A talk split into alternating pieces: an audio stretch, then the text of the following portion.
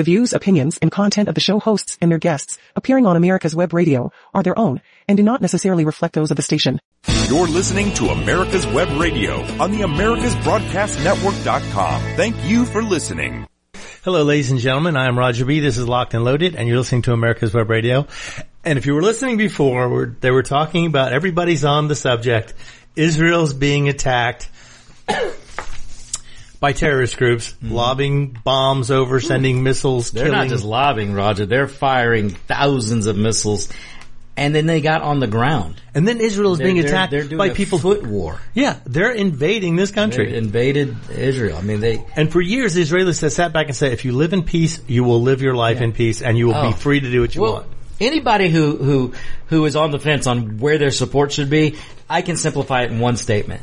It's as easy as this: if is if the Israelis put down their weapons, they would all die. If the Palestinians and the Hamas put down their weapons, there would be peace, And they It's would all live in that. peace. and everybody would live. Well, It's there's a great picture I saw. It showed the Israeli soldier standing in front of a baby carriage shooting. And then it shows the terrorist standing behind the baby carriage shooting. Hmm. Which is exactly what these people, they're cowards. Yeah. They cannot, and they fight from positions where innocent civilians are. Are, yeah. And unfortunately, until the Palestinians, if there are any good ones, which there probably are, until they stand up to the terrorist factions. Yeah. in their country, they are going to have to live with this kind of terrorism. That's what They're I gonna have to live with this kind of violence. Yeah, I mean, like I said, I feel for there are there are look there are I don't know two million. We were ta- I was talking to Brett about it earlier, producer Brett. There's two million plus people that live in this little strip called Gaza, Right, right. and and there are some innocent people there. but, but how innocent they are they up- until they stand up and well, that's what I'm saying. defend Until- their but- home? But I, How I get it. I get it because if you stand up, yeah, they're going to cut your head off. So I understand it's hard. Hey, but how did the I, um, Americans stand up to the largest sure empire in the minority of us world? Did we did? But You know how many? I- I what what just- percentage of Americans fought in the Revolutionary War? You know this? Oh, a small percentage. Three percent. Yeah, very small percentage. Oh. So you mean to tell me? You know what percentage of Germans were Nazis? Well, yeah, I know. Seven percent percentage, and they and they look what they did. You know? Do you know there are? And here's the other thing, Roger. But no, you're right. And I said it before. I, I can't help but feel. I, I feel for the innocent people. But uh, but I With everything going thing. on, they can't go They around start collecting weapons, start building They- exactly. a militia. They need to stand up, and they got to. If they want to be in Gaza and they want to live in peace, then you better start picking. Up They're going to have to take risks. You can't yeah. expect the rest of the world Yeah. to defend you. And you can't not stand with Israel because you hate somebody because of their religion. You got to get past this. This is this is what boggled uh, throughout my education from high school through college. That is one question that I always ask, and I never could get a good answer, especially from professors. no, because most of them don't know. I, yeah, most of them don't know. Most of them don't like where I was going anyway, because I always ask, how how is it that somebody can have a religion and say this is a religion of peace that God tells me we we we, we love everyone. Oh, except that guy because he doesn't. He has a different religion. I, I mean, just well, because you're a different more religion, people, territory and religion are the two biggest Oh, killers the- in every wars throughout history. two biggest. Every war right Without now, a doubt, is religious and territory. Is, is is most of them are religious, Religious based. based, right. Most of them are religious. It's unfortunate that and that happens. I, I don't understand though. If, if if you look at the religions of the world, even Islam, Islam is not that different. When you really No. look at the covenants of, of Islam and Judaism and, and Christianity, not that different. But I don't. Uh, you can't tell me that somehow your religion has an exception. You can go kill anyone that doesn't believe what you believe because Yeah, that, that- think about that's that. not compassion. You're not killing. peace. You're killing not- somebody for what they believe, what Yeah, they for what think, they think. not what they do. Not what they do. You're killing know- for what they think, and it just blows my mind. You know, to point out how peaceful the Jewish people are, I mean, just look at us. No, I mean, go ahead. well, they sat by and let six million Yeah, Jews get killed during World War II because they didn't want to fight. just think about this. Netanyahu was able to call up 300,000 mm-hmm. reservists. Now, the difference between their reservists and our reservists is the fact that their reservists take their weapons home with them. They mm-hmm. have them in their Now, closet ready to go. the U.S. Now, used to do that. would be killing each other. No, my my father, he got out after serving in Korea, and he had a choice to be in the reserves for four years or serve one more year active. They gave him his M1 Garand to take home with him mm-hmm. as a reservist. they don't do it now. No, probably the, the. Democrats put a stop to it, and Yeah. they I, I established a can assure as well. you that you don't take your Yeah, weapon. No, No, In but he did at the time. That was the way it was done. Well, that, it was done away with too. Yeah, I'm sure. yeah, by politicians, And, um, not people who fight. But think about that though. You you have three hundred thousand weapons you imagine? in Yeah. Israel, and you never hear about Yeah. mass murders or this guy goes out and kills. No, because X- you're required. You're pretty much required to have a weapon. Well, I mean, if you want to be a citizen, you're required to serve. you're required to serve. Yeah, two And it was, there was a, yeah, Yeah. there was a great movie about that where they Yeah, made if you, you stormtroopers. had stormtroopers, you had to serve in order to be a citizen. the point is they take their weapons home. Home. Well, now- and you but don't now- hear about uh, reservists from Israel shooting each other. oh, right, shooting right, their or neighbors. shooting No, their no. neighbors, or And right, I, which is I got to thinking if 300,000 of our reservists took their weapons home with them. Where, don't- I mean, we. I don't know that what- that's true. I- in I wouldn't- Chicago? Yeah, but I, Oh, but you're talking about people. Most of the murderers are people who have never served. They have May- no expertise in You know- using a weapon. Well, that's true, but you I know mean, you're what? talking about Maybe- reservists are a very specialized, small group of But- people in the U.S. But to David's point, maybe this is something that the Republicans should fight for to, to have, imagine if the reservists in Chicago had their weapons home with them. Maybe there'd be a little bit less, uh, Violence from people who have never from served. people who never served. Because most of the violence in these big cities is not from people who have served in the military. uh-uh. I'd be willing to bet the percentage of people who commit violent acts who No, are former they- military they're- is extremely small. Thug wannabes and gangsters. But you're talking about, you know, maybe a million people out of 350 million who are reservists in the U.S. perhaps. Maybe a little more than that. I don't know the numbers.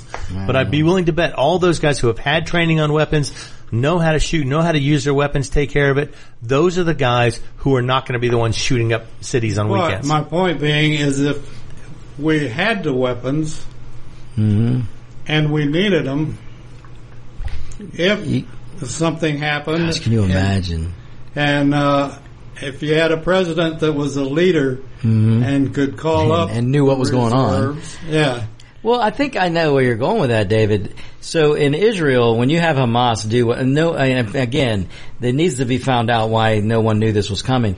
But when you have terrorists coming in from land, air, and sea, and they're attacking on the ground, when your reservists have their weapons with them, when you call them up, they can go straight to the fight. They don't have to go report anywhere. I mean, they can, and, and if, and, and just what I was saying at the end of my show today, if you don't think there are cells, terrorist cells here in this country, just waiting to get the word to, to attack, who knows what they're going to do, but it would, I would feel better if our reservists had their weapons so they could just come right out of But their you gotta homes realize, and go, hey, it- you ain't shooting this place. in up." our country, though, it's much easier for someone, uh, an upstanding citizen, to purchase a weapon. Yeah, in Israel, thank- it's extremely goodness, difficult to yeah. own a firearm if you are not former right, military because or they want, reservists. because they want you to be in They service. want to be unarmed. Um, and Most they, of the, they also don't have the Second Amendment either. So. right, they don't. But here, there are more guns in this country than there are people. That's the only reason we didn't get it uh, Attacked during invaded in World War II. yeah, because the, China, the, the Ja- Japanese emperor knew better than that. You know, I people ask me every now and then, uh, listeners to this show and some other people um, will ask me how come how come I live in Georgia and how come I stay and you know why? Because I'll you know I, I'll admit there are beautiful places all over this country, but there are places I can't live, and my answer to them is well because I can't live in a place that tries to restrict my Second Amendment rights, and so I Not won't. restrict, violates. And violate, absolutely, Oh. Roger. Absolutely. I feel violated I I feel 100% violated. Every time I, I was just in New York, and I, the minute I get off the plane, I feel violated. You feel naked and violated. It's like it's like a new reality show.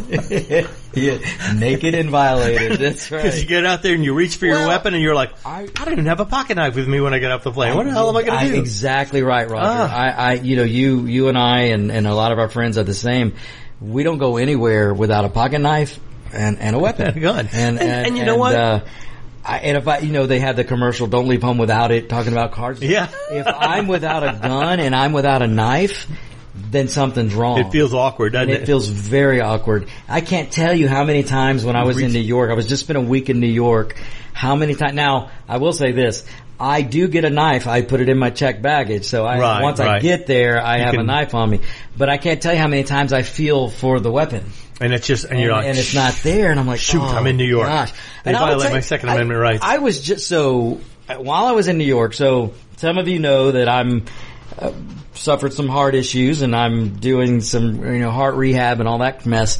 So I walk everywhere, and and in New York, I I've always walked through. It's New an York. easy always city to walk in, because I'll it's a great. that. It used to be a great city to walk in, uh, but even this past trip, there was one point when it was pretty late at night, and I had I walked quite a few blocks. Now I am a pretty well trained person, and I.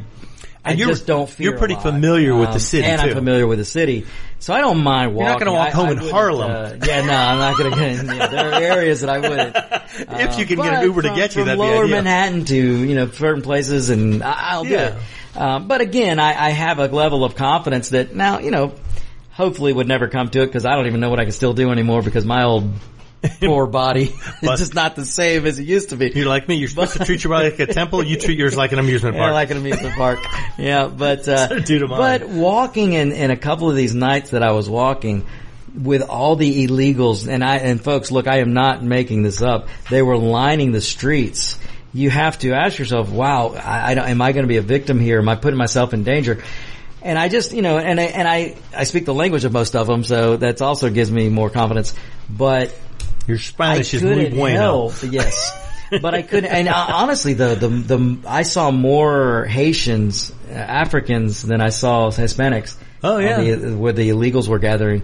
Um, so I don't know what all that means, but I, but I would walk through and, and, and reach and go, where's my weapon? Am I ready? it's- yeah, it's and like, it's not oh. there. And that's a horrible feeling. A Oh yeah, Horrible. When you're feeling. used to carrying one all the time, and you I- know where it is. I don't want to have to rely on martial arts. I'm too old. I'm past fighting. That's right. I don't fight. I will shoot your ass, but I don't fight anymore. yeah, I have a gun, so I don't have to run. exactly.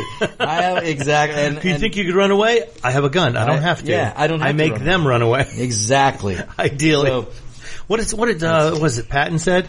The idea is not to die for your country; it's to make the other son of a bitch die for his country. Die for his country. This guy, and they say, "Oh, you would kill somebody for things." I go, "Would he risk his life to take things To from take me?" things exactly. If he thinks my things are worth that much, if they, are they worth his life? He needs to consider that too. I, I love the way a- they keep that argument one-sided I all have a sign by my front door that says nothing in this house is worth you losing your life. Yeah, over." nothing in here is worth you dying for. Exactly. Go ahead. It ain't gonna be me. But if you're dumb enough to come at me like that, then yeah, I just, I mean, and, And could I, you- I consider myself sort of a pacifist. I don't want to shoot anybody. no, I prefer to live my But life I never, will. never having to do that. Yeah. And there are people who never, never do it and they've never been in a situation where there's been any danger. So they think, of course, anybody who's armed is just stupid. Mm-hmm. That's, I ran into that this weekend. Some guy was saying, oh, anybody who has a gun, it just has a small Ah, unit. Remember? going, yeah. And I was like, you know, I, I didn't even waste my breath at the time. dude, why didn't you look at him and go, well, ask your girlfriend? Yeah. She'll tell you. Yeah. I mean, if anybody said that to me, I just will ask your girlfriend. Ask Yeah, your you know, that's that's a whole different story. But it's just I hear that and I roll you know, my the eyes. best thing is to roll your eyes and keep going. Yeah, because like I say, I don't want to start a Yeah, fight with anybody. Yeah, exactly. And that's the If it ever comes up again, I'll have something to say to him. Yeah. But you know, Well, that'll yeah, come so later. check, check with the girlfriend, buddy. Yeah, You know, but- uh, but, that that's the other thing, Roger. People like us who are trained and prepared and, and take advantage of our Second Amendment, we are the first, and, and somebody, and We- again, we would be I- the 1st I'm a- responders in our neighborhood. Not If- only that, if anything we're- to happen like what happened in Israel, Yeah, we would be the would be people the first who to- would fight to- back any invaders. Any invaders. But we're also the first to walk away. We're Oh, the first yeah. to try to de-escalate. I, I will, I will ignore people saying things to me. I'll, I'll walk out around extra steps to get out of a Yeah. situation. I, we will always do that. You say what but you want. But if you back me in a corner, Yeah. well then you better be That's able to outrun a bullet. The one time I had to, I didn't even pull it. I just showed it. Yeah. I was walking down a sidewalk and the cars were parked on the left side. And as I walked down, a guy stepped out between the cars, maybe 20, 30 yards in front of me and just kind of stood there and started walking real slow towards me. And then all of a sudden I heard somebody behind me. I looked and there's a guy walking behind me who wasn't there when I walked out of the store. Mm-hmm. So I ducked in between two of the cars, opened up the bag that I carried my gun in, put my hand on it, stepped out, and just let the guy see my hand on the gun. Mm-hmm. And he kind of put his hands at his shoulders, turned and walked away. And I turned and looked at his friend, and he did the same thing. Yeah. I got in my car and I took off. I didn't want to start anything, but I was going to let them know. Yeah. I was Hey. not. I was not going down easy. Yeah, yeah, yeah. You can come at me, but somebody's getting shot, and it Yeah. ain't going to be just me. It's going to cost you if you do. I, they didn't. you, yeah. From what I could see, they didn't show me any weapons. They didn't show me they had anything. Well, they probably thought you were going to be an easy target for some reason. And then when they saw that, they're like, "Oh, well, this is more I- trouble than I wanted I today." have I have never had to unholster my weapon, but I have had to show it. Um, Oh, your girlfriend we- did, though. there was a- and my girlfriend At the time, yes. She she uh that was great. I was so proud. So. Man, that was years ago. Let's see how, uh, how you Oh remember yeah. that. Oh, well, who doesn't? That's Yeah. a great story. It oh, we really gotta- is. Uh, really we're is. out of time. We So- take a quick break. We'll tell that story next week. yeah, or two we'll, weeks. we'll be back after a few moments. I'm Roger, Roger B. can tell. on Locked and Loaded. Are you? Veteran owned, America's Web Radio would like to thank all of our incredible patrons. We wouldn't be able to do this without you. If you are not already a patron, you can help us continue to produce some of the most informative and entertaining shows on the internet by becoming a patron. Patrons of America's Web Radio are the first to receive information about new shows and links to the latest podcast episodes. Join now and receive a free gift while supplies last. For more information and to join our family, please visit www.patreon.com slash America's Web Radio. If you have questions, contact us at gm at americaswebradio.com. And as always, thank you for listening. On August 8, 2022, in violation of the Fourth Amendment, the FBI performed a most egregious search of a former president's home. The Fourth Amendment of the U.S. Constitution provides that the right of the people to be secure in their persons, houses, papers, and effects against unreasonable searches and seizures shall not be violated and no warrant shall issue, but upon probable cause, supported by oath or affirmation, and particularly describing the place to be searched and the persons or things to be seized. The Fourth Amendment originally enforced the notion that each man's home is his castle, secure from unreasonable searches and seizures of property by the government. We must take a stand and take back our country. You're listening to America's Web Radio on the AmericasBroadcastNetwork.com. Thank you for listening. Ladies and gentlemen, we are back. I am Roger B. This is Locked and Loaded, and you're listening to America's Web Radio. And before we left for the break, we were talking about things like situational awareness. You know, what to do, how to prepare yourself. If you were put in a situation where you were under a threat, would you be prepared? Would you be paying attention? Or would your eyes be glued to your cell phone while you're walking across the street or down a sidewalk? Would you see it coming?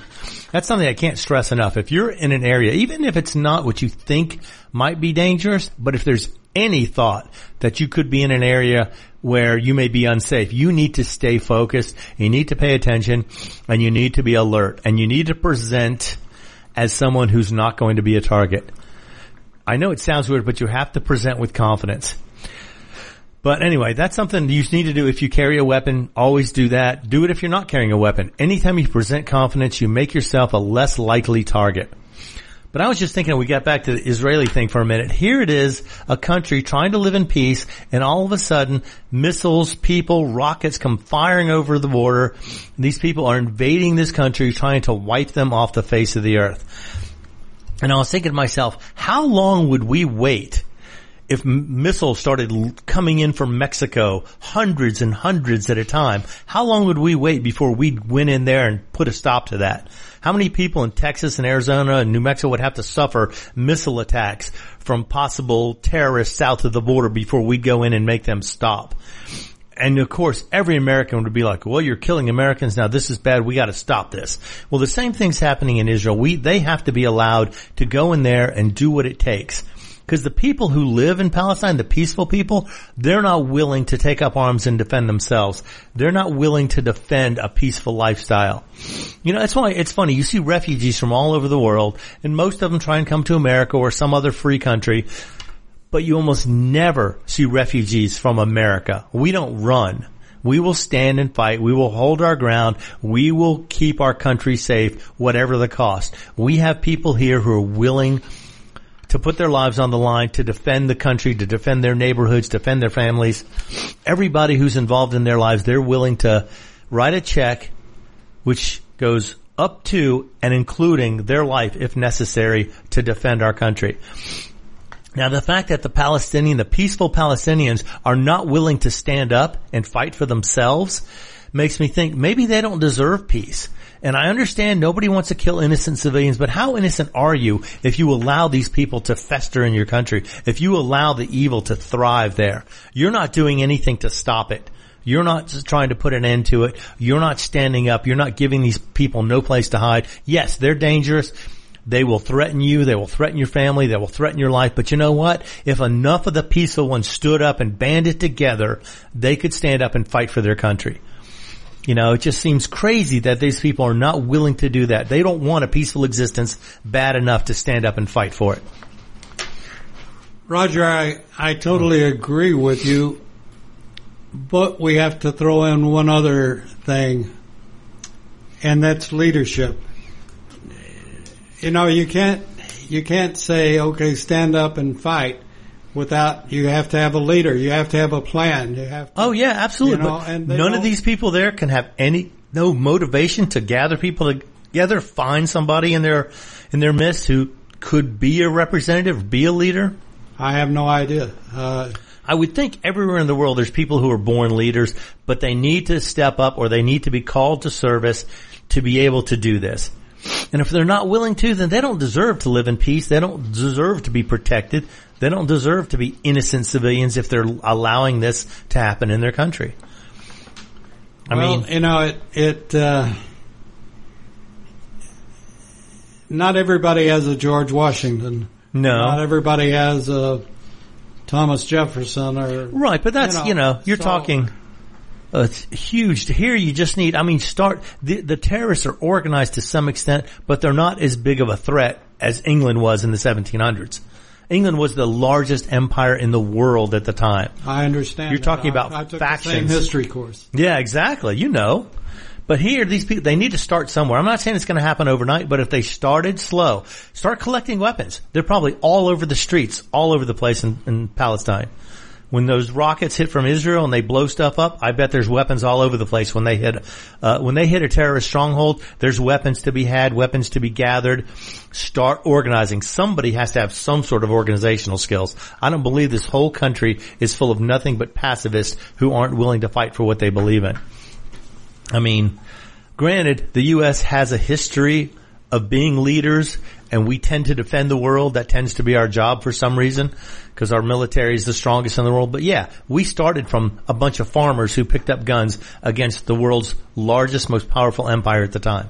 Everybody's got to start somewhere. But most of these people don't think it's worth the time to stand up for themselves.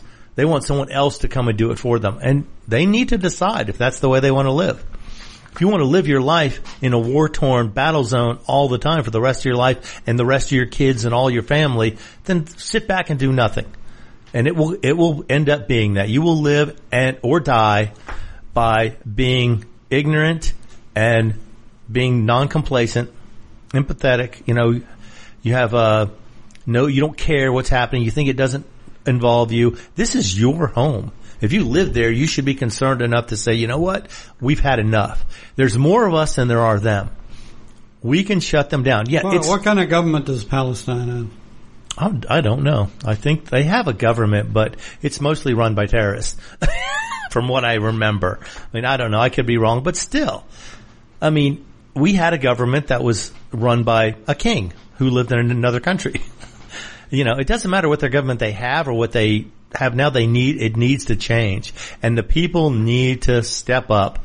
And grant, it's not going to be easy. And I don't know if that happened in the U.S. today, if people would step up and do what they did 200 years ago. I don't know if there's enough people to do that or if the government's too large to try and do that against if they ever got to the point where, you know, where our elections were taken from us and we had terrorists all over the country taking over things. You know, it's hard to, it's hard to imagine that situation because I would say 95% of the people in the United States have never been in a crisis situation where there was a real threat to their safety. other than maybe, you know, a possible burglary or robbery or something like that. But most of that's fairly, fairly small percentages of people. Most people leave their whole lives without encountering violence of any type personally. And that's fine, but that makes for a softer people. These people encounter violence all the time and they don't find any need to fight against it. They don't find any need to stand up and make a better life for their kids or their grandkids. You know, it's just, they have to be dedicated. I don't know that they have the dedication. I don't know that they want it bad enough. I mean, they'd have to want it so bad that they'd be willing to risk their life for their freedom, for their family, for their lives. But if they're just going to let terrorists run ramshot all over them, then what's the point? You know, they're not enough to stand up. They can't stand up for themselves. Why should anybody else stand up for them? And I'm hoping the Israelis will go in and finish it this time. Take it back, take the, take the, the strip back over to Gaza Strip, take it over, kick out anybody who has any terrorist affiliations, do whatever they have to do to secure the area, make it safe, make it part of Israel again and say, you know what? You had your chance. You blew it. We're not going to have you as, you're bad neighbors. You need to go. And that's all there is to it. And the world will frown upon them and they will, you know, they will condone this behavior. But you know what? If it happened here, how long would it take if the Canadian, if someone is, if terrorists in Canada started lobbing missiles into Minnesota or Wisconsin, how long would we sit there and wait? How many people would have to be killed before we decided to do something about it? Depends on who's president. Yeah, you know, you're probably right. That's why I wonder if this would happen if Trump had been in office. Would he have let this happen or would he have sent over support in such great numbers that the terrorists would have thought, oh no, the U.S. is coming. We need to back down. We need to have a peace treaty right away. But he, they know Biden will not do anything. He's just going to sit by and watch it happen and try and find a way for Hunter to make some more money off of it by getting oil from somewhere. He doesn't care about people. He cares about money. That's all he's ever been concerned about. Now, I don't know that he even cares about anything except getting his next, next ice cream fix. You know, he's to the point now where he doesn't even know what's going on.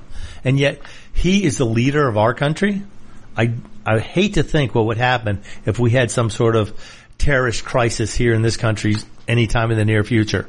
How he would try and handle it or what he would do. Quite frankly, I think you'll get to find out. You think it'll happen in the next year? Think some major terrorist event well, could happen it, here? It makes sense. You don't do it when you got a Trump in office. You do it when you got right. a wimp in office. But yet Trump and, kept peace throughout the world, pretty much. Yep. And where is Biden now? He he should. You know, Trump would have come out, as I said on Victor's show, with a demanding and very strong statement. You don't do this to Americans. Right. Period. And if you do it to Americans, what you'll get in return, you won't like. Right. You target Americans anywhere in the world, you will be the next one. You will and, be the uh, one who's taken out. As I as I said on uh, Victor's show, I would love to see a camera come in close on Trump. What are you, what are you doing with all those things in front of you and signing them? These are missiles that go on drones, and I've got one for each of the terrorist presidents. each one of the each one of the terrorist leaders. Leaders. Take about one at a time.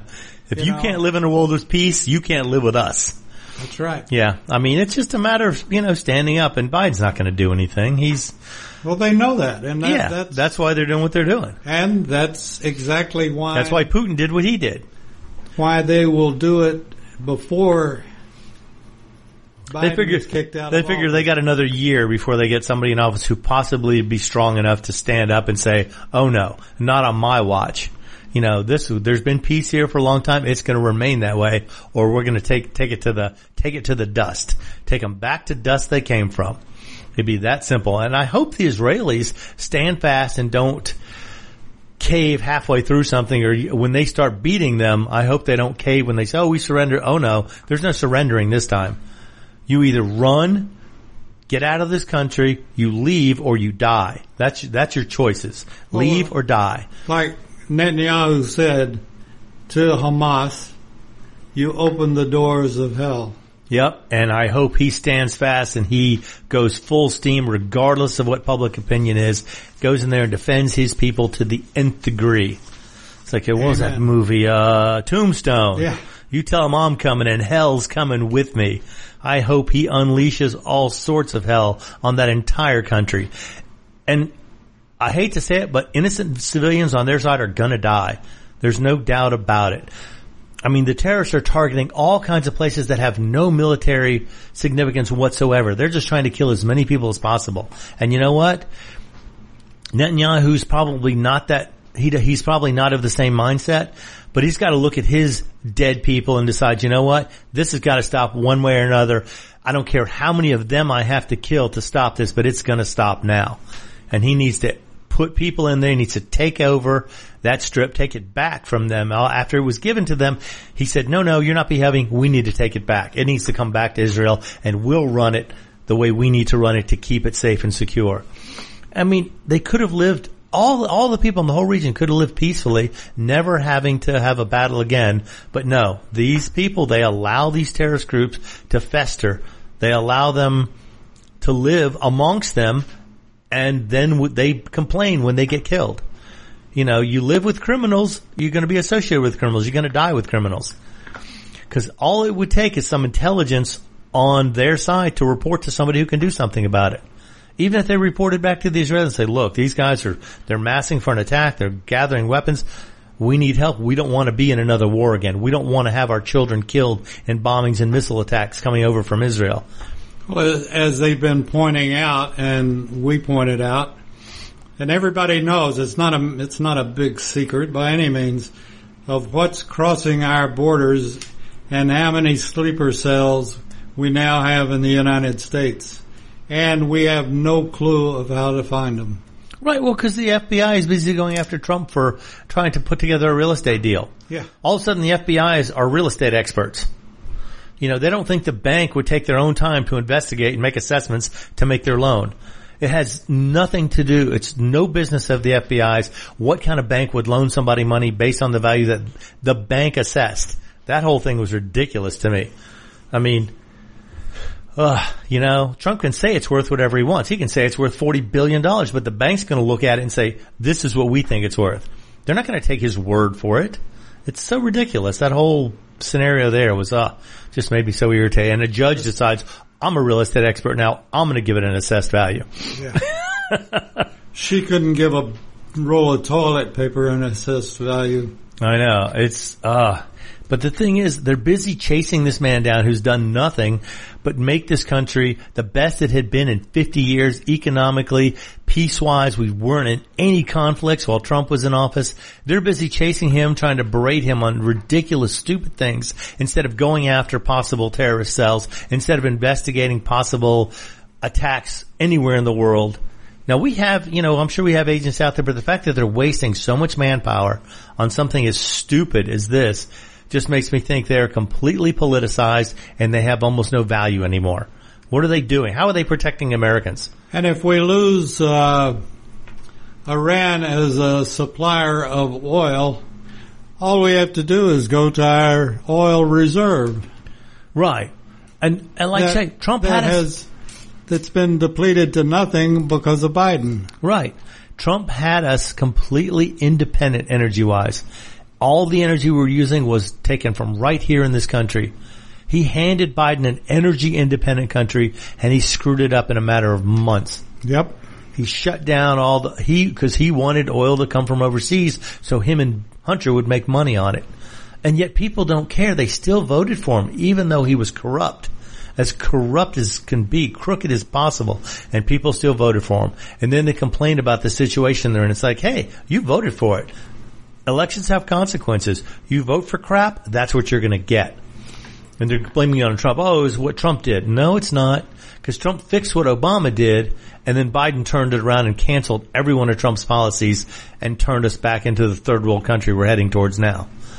And people need to stop worrying about this. You know, your opinion of somebody. Don't look at what they say. Look at what they do. Actions speak louder than words. In fact, there was one instant I remember seeing that it was not publicized, but it should have been. Because a reporter was asking Trump if he thought he deserved the Nobel Peace Prize for putting together all these peace treaties in the Middle East and in Korea and all these other places he was getting people to sit down and talk. And he said flat out, he goes, peace is the prize. But yet that's not the kind of thing that they're going to broadcast because that would make him look like a, look like the kind of person he really is. He's not concerned with starting a war. And with Putin, he told him flat out, what do you want? Putin says, I don't want missiles in Turkey. I don't want missiles in, in, in, in the Ukraine. I don't want missiles that close to me. He goes, you don't want them that close to you. We don't want to put missiles in Cuba. You don't want to put missiles in the Ukraine. Don't allow the Ukraine to join NATO and station missiles there. Trump said, fine, but you behave yourself and you don't go after, you don't uh, invade any other countries. And for four years, Putin and Trump saw eye to eye. They got along well enough to where they didn't start any wars. I don't think Putin wants war, but yeah, if you're going to tell him you're going to park nuclear missiles right next to his country, yeah, of course he's going to fight, just like we did during the Cuban Missile Crisis. When the Russians tried to put missiles in Cuba, we didn't stop that, of course. Of course we did. Putin's doing the same thing for his country. He doesn't want missiles parked in the Ukraine right next to the border of Russia. So I can't blame the guy. I mean, you know, they try and say, oh no, yeah, Biden didn't do it. I go, yeah, he did. He went ahead and egged him on. He knew exactly what to do to get Putin to invade the Ukraine. He knew exactly what to do, or whoever his handlers were did it. Because they knew if they fast tracked Ukraine's membership into NATO, it was going to cause a problem. Because Putin had said that before. He goes, we don't want them in NATO because we don't want the missiles there. And Trump said, that's a reasonable request. There's nothing unfair about that. There's nothing that we shouldn't do to abide by that and boom, there was peace for four years while he was in office. Because I don't think either of the leaders, I don't think Trump or Putin wanted a war. They didn't want to have to fight for this. Well, you know, that comes back to leadership. A good leader doesn't want war. No, because he made our country more prosperous without it. Prices were lower, the economy was booming. You know, we had more people working than ever before in the last 50 years. More women in the workforce were working than ever before. And was, blacks. Blacks, women, minorities of all types, more of them working than ever before. And yet, people voted to put Biden in office who reversed every single one of Trump's policies and put us back at a double digit inflation and unemployment really high. He just, he destroyed the country once again and it's going to take somebody I'm not saying it's going to take Trump necessarily, but someone of his caliber is going to have to come in who has an understanding of economics to put it right again. And unfortunately, good times make for soft people, and soft people vote for stupid people, and that puts us back in hard times again. It's just people don't learn from their mistakes, apparently. There's an old saying that says if you don't learn from history, you are doomed to repeat it. And it seems like every few years in the election cycle, we repeat the same stupid mistakes of electing people to office with these lofty ideas, but no experience and no skill in how to execute. Well, them. they they win on one thing, and that's the fact that our culture has, for some reason, decided we don't have to work; just let the government take care of us. Yeah. And the Democrats come in promising the world, if you vote for me, I'll put a turkey in your pot. Right. And, and uh, Trump says, I'll give you a job so you can put whatever you want in your pot. Yep. You'll have the money to buy it yourself. You do whatever you want. I'm not going to give you things unless you work for them. When you work for them, you'll have more than you've ever dreamed of. But people don't want to be independent anymore. They don't want to be responsible for themselves. They want things, and they'll give them just enough to keep them quiet. You know, that's the crazy thing. I wonder, like, I wonder with the, uh, the legalization of marijuana in some of these states, I'd love to know how the unemployment rate has varied since that has happened. Hmm. I mean, cause if they give them a little something to smoke, you give them some food stamps and a place to live. Why would they ever want anything else? If they don't aspire to greatness, then they're never going to get anywhere beyond their minimum station in life. And I'm not, yeah, I'm not saying that shouldn't be legal, but you know what? In order to give them everything, to keep them unemployed and keep them, I guess, subdued, it seems kind of silly to go along with that. That just seems like it's obvious they don't want people to think for themselves. They don't want people to stand up. They don't want people to do better. They want the government to control everything. From cradle to grave. Exactly yeah. right. And it's unfortunate that some people are okay with that. I remember, was it, uh, Bush, the second Bush, W. He tried to pass a plan where 2% of your social security, now this is out of 15% of your income. Well, it's seven and a half percent coming from yours, seven and a half percent coming from your employer, unless you're self-employed, in which case you pay a full 15%. But what you have to know also is that he tried to pass a plan where he was going to take 2% of your social security money and let you invest it how you wanted to. They were going to offer approved programs where the government would help you get it invested, but it'd be under your name. Cause too many people get to that age, 65, 67, whatever, and they never collect any money. And all that money that they've been saving for years and years and years, their family doesn't get a bit of that if they're not direct family. You know, a spouse, I think, is the only one who gets any of that. But you could be saving 2% every year of your income in, a, in an account that you would keep for yourself. So when you pass away, if you don't get to the point of collecting social security, your family still has something there. And yet people were so adverse to this. Oh no, you can't do that. Why not? You know, take responsibility for yourself. Do something for yourself. I just, oh, I could not believe that people weren't on board with that. And the Democrats just demagogue that to death.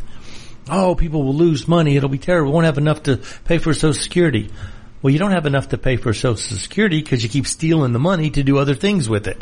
If all the money that was paid into Social Security had been there and been invested the way it was supposed to be, there'd be money for Social Security for the next hundred years with no problems. In fact, there are a few cities, I think, one in Texas in particular I read about, at one point when they first started it, you were able to opt out if you provided your own social security system for your citizens. And they did this and those citizens get back five times what social security recipients get. Hmm. And it's fully funded, fully vested and secure for decades to come. Cause they actually took the money, invested it wisely, and now these people can live like kings because they took care to invest properly and not just steal the money. So that's an, that's a whole other story, but Well, you know, we, uh, I w- will say that even over the past few months, more and more people, it seems to me anyway, more and more people are recognizing the problems that we have and we're, we're opening the doors and we're shining lights on some of the drastic problems that we have And the corruption that's causing it. and the uh, you know I I come from a I started in radio many years ago and I can't believe that what the media has done to the country over the past few years and it's it's deplorable it makes me sick to think that a business that I once loved, I hate now. And what they're doing, and they have, they have many people that are such radio and television junkies, and they, and what's even sadder is the fact that the people that are watching or listening, they believe them, and they believe some of this crap. But, you know, if Well, if I were still in big time radio, uh, or in television, I, I never was in television, but if I was in big time radio still, I'd be yelling and screaming from the top of the building, because people don't under, and you don't hear anything about it to speak of at all. There's a hell of a crisis with Kaiser, and there are people going on strike. with who now? Kaiser Permanente. Oh, there's there are people are going on strike. Their people are on strike. They're didn't know that. doctors and Oh, and nurses and and pharmacists. They're on strike. because they want to get paid more, I guess. Yeah. Or they want better Well- conditions or something. Well, what they want is, and this is why I'm saying that I'd be yelling it from the tallest building. And what they want and what people don't understand is why would somebody like Kaiser Permanente? Well, Kaiser Permanente is just an example of hospitalist. And that's what you get when you go to the hospital today. You don't get your doctor necessarily. you get somebody that's been bought out by the hospital to work for the hospital. And you start looking at the hospitals and what they do. And this is why the doctors and pharmacists and professionals at Kaiser Permanente have gone out on strike because the administration of Kaiser Permanente has been raping them. They've, the administration has been making two dollars when the doctors and the professionals have been making a dime. Oh, that's ridiculous. Yeah. And this is what's happening in private hospitals. It's the same thing that's happening in the government though. The politicians are making all the money and the citizens are not. That's right. Because they're taking all this money. I mean, how do you become a millionaire being a public servant? Apparently, if you're a congressman or senator or, you know, very aides- easy, Yeah, obviously. apparently it's easy. I mean, Obama went in worth about 1.6 million, came out worth 50 million. I mean, how does a public servant come out worth 50 times what they went in as? It's ridiculous. But this is happening, you know, Almost, and every president except for Trump in the last 50 years has done that. They've come out with more net worth than they went in with. So it's not just Democrats, not just Republicans, it's all of them. People get into public service for the wrong reasons. They want to line their own pockets and make their own money. It's, and it's, you know, unfortunately, until we find a way to fight that, it's, we're not going to get any better. Well, as I started to say, we're in a medical crisis and no, nobody's talking about it. Yeah, well, I think there's also transparency issues in the medical field that have to be addressed.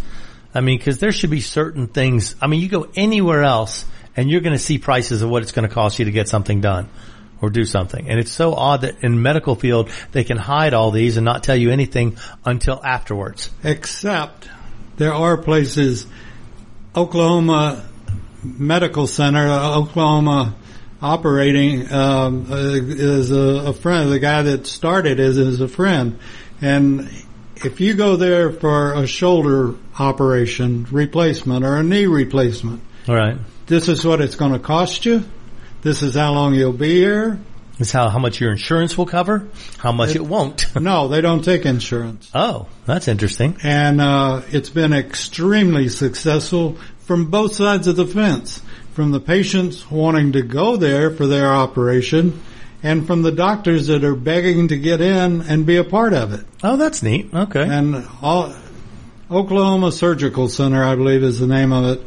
And um, I know the I, uh, we've interviewed the guy a number of times on on uh, the station, and uh, this is why uh, personal care physicians are coming out, and they're taking they're not taking insurance. They take cash, but they tell tell you it's going to be forty dollars for your appointment, or twenty dollars, or whatever it is. Right. Well, And, uh, healthcare is a whole issue that I don't know much about, Well- other than I have to have it. Listen to the Doctor's Lounge on Yes. America's Web Radio. Okay, there you go. And you'll find out because it's it's uh, people take it for granted. Oh well, I've got insurance. Well, you got partial insurance. You don't Oh, have yeah. total Exactly. insurance. Of course. And it's uh, but Just it- like with not- cars and houses. I mean, you have partial insurance. You have you know, deductible. I- my uh, washing machine, dishwasher went out this past couple of days, and I called and started questioning one of the big boxes, and they said, "Well, the machine that you want will cost you X amount," and then he said, "Okay," and then there's it's two seventy five to deliver it and pick up your old one and take it out. Unless we run into problems, Well, and then it's by the hour. That's why it's an estimate because they don't know who what was done before that. I understand. It's like with a car. then I said, well, what if they find something wrong with it, like uh, the line is stopped up or something like that? Well, then you'll have to get a plumber to come out. We don't do plumbing. Right. And I said, okay, so you've gotten part way into the job, and I have to call a plumber, and then you have to come back out. It's another two hundred and seventy-five dollars for him to come back out. Well, so you should probably call a plumber first. That's what it sounds like. I mean, that's like uh, it's. I just got away from them totally and calling a, a person that works uh, does the plumbing and does the installation Right, someone who does and it everything both. else. Right. Yeah, the big And, uh, box stores are good for certain things if it's straightforward and there's no surprises. They have set rates based on a typical installation or a typical replacement. Which is, you know, and But- granted, I understand there's going to be some variation in all kind of estimates. Certainly. That's why they're called estimates. But at the same token, you don't want surprises of, oh well, and I forgot that we needed to add this, we needed to add that. Right.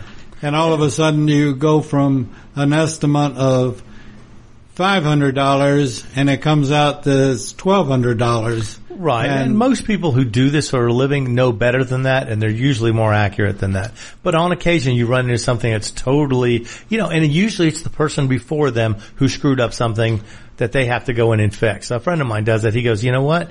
He goes, if I go in and do a regular job, it's fine. But if someone else has been there before me and screwed it all up and I have to fix all their mistakes, it's going to cost more. Yeah, and, and you can appreciate that if they tell you that going in. Right.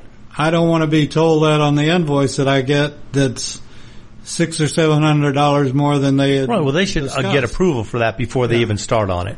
They can tell you, here's what we found. This needs to be fixed before we can continue with this. I had, Sometimes uh, that happens. I had a refrigerator go out, and a guy came out and said, "Okay, well, it needs to be charged with the old one needs to be charged with Freon," and I started checking around, and the guy was shafting me. It didn't need Freon. It wouldn't have been doing what it was doing if it didn't have plenty of Freon. Yeah. I mean, there's also honest people and dishonest people in every field. Every field. Every field. So Except radio, and I'm honest to the. Yes. You're honest to a T. There you Yeah. go. So, tell people anything they don't need to know. with that being said, back to uh, Israel and um, Yeah, that's one thing I wanted to get to today real quick. We don't have much time left, but I wanted to say, what if another country started bombing us? Our military would probably react in the same way, but how prepared, anyone listening, how prepared do you think you would be if houses in your neighborhood started getting bombed, rockets started blowing up? Do you have first aid in your house to handle these kind of things? Do you have weapons if people started walking over the border and started just randomly attacking different areas? Would you be able to defend yourself? Do you have neighbors who you know would stand with you and defend your neighborhood against possible invaders? Do you have enough first aid to share or do you just have enough for your own family? Do you have enough food to get by for a few days? These are the kind of things, I mean, you see stuff like this taking place in Israel and you think, oh my God, that's awful. And you never think it would ever happen here. And it's probably the case as of now. The chance of a terrorist attack happening and us not having first responders on the scene within minutes, highly unlikely. But if it happened all over the country or in several places at once, then you know it could be different. Like during uh, what is it, uh, Katrina, the hurricane. You know, it hit the whole southeast area there, so they had to spread the resources so thin they couldn't get everything they needed where they need it. So I'm telling everybody, be prepared for a possible situation. Be prepared for any situation you think is a possibility. Of course, start with the most likely. If you live in Florida, a hurricane's going to be your biggest thing. If you live in Georgia, Tennessee, Alabama, a tornado is likely to be the biggest thing. Possibly a hail or snow or ice storm in the wintertime. You know, invaders coming into the U.S. is probably a highly unlikely scenario. But if it did happen, how prepared would you be to take care of things? Do you have extra food for your dog? Do you have medical stuff? Do you have prescriptions available for at least a couple of weeks available on hand all the time?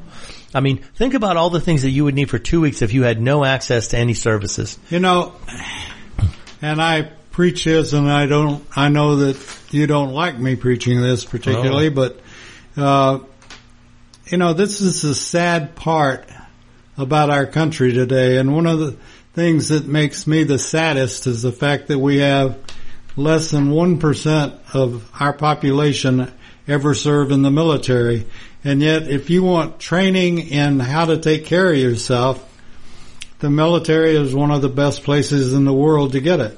And they go from, you know, what do you do if? And the military tells you. And in fact, I'm the only veteran in my neighborhood. Wow. Okay. I don't know. I don't really know my neighbors well enough. I should, but I don't know them well enough to know if there's any veterans there. I know among my friends who are veterans, who are trained, who are not, and all that kind of stuff. But you know, But, to know you personally, know- I don't know that many. Yeah. to answer your question uh, or your statement, Yeah, I have the first. Uh, I was an EMT. For, Okay, so you probably So- have a decent first aid kit then. Maybe several of them. Several of them. Yeah. yeah. Uh, I've got one next to my workbench in my garage Right, that I keep that I keep updating and and make sure everything. Because having an accident in a workshop's much more likely than having a missile attack on your neighborhood. That's right. but you know, Go in order of, it just makes sense. But people, like I say, in my neighborhood, I'm the only veteran. I'm probably my neighbor across the street is is a gun broker, so he has obviously Oh. weapons. yeah. And uh, So he has experience with using them and yeah, stuff like that. He probably has quite a good stock of everything. I, but he doesn't, as far as like extra food or any medical supplies, I doubt seriously that he has anything. Yeah, see. he never served. He, Yeah, well, I mean, that's you what. I'm trying to tell you. I mean, be prepared in more than one way. Having guns and ammo is great if there's a, an attack, but if you can't feed yourself, you'll die on your Yeah. own before you'll ever get, get to the point of having to fight anybody. and, you know, that's why they sell uh, food that'll last forever. Yep. And, uh, I have a bunch of, I have buckets of 30 year freeze dried food. you know, that's, uh, that's something that you just have to, have to have and have to know to have. Right. And, now I'm not saying you should live your whole life preparing for something that may never happen.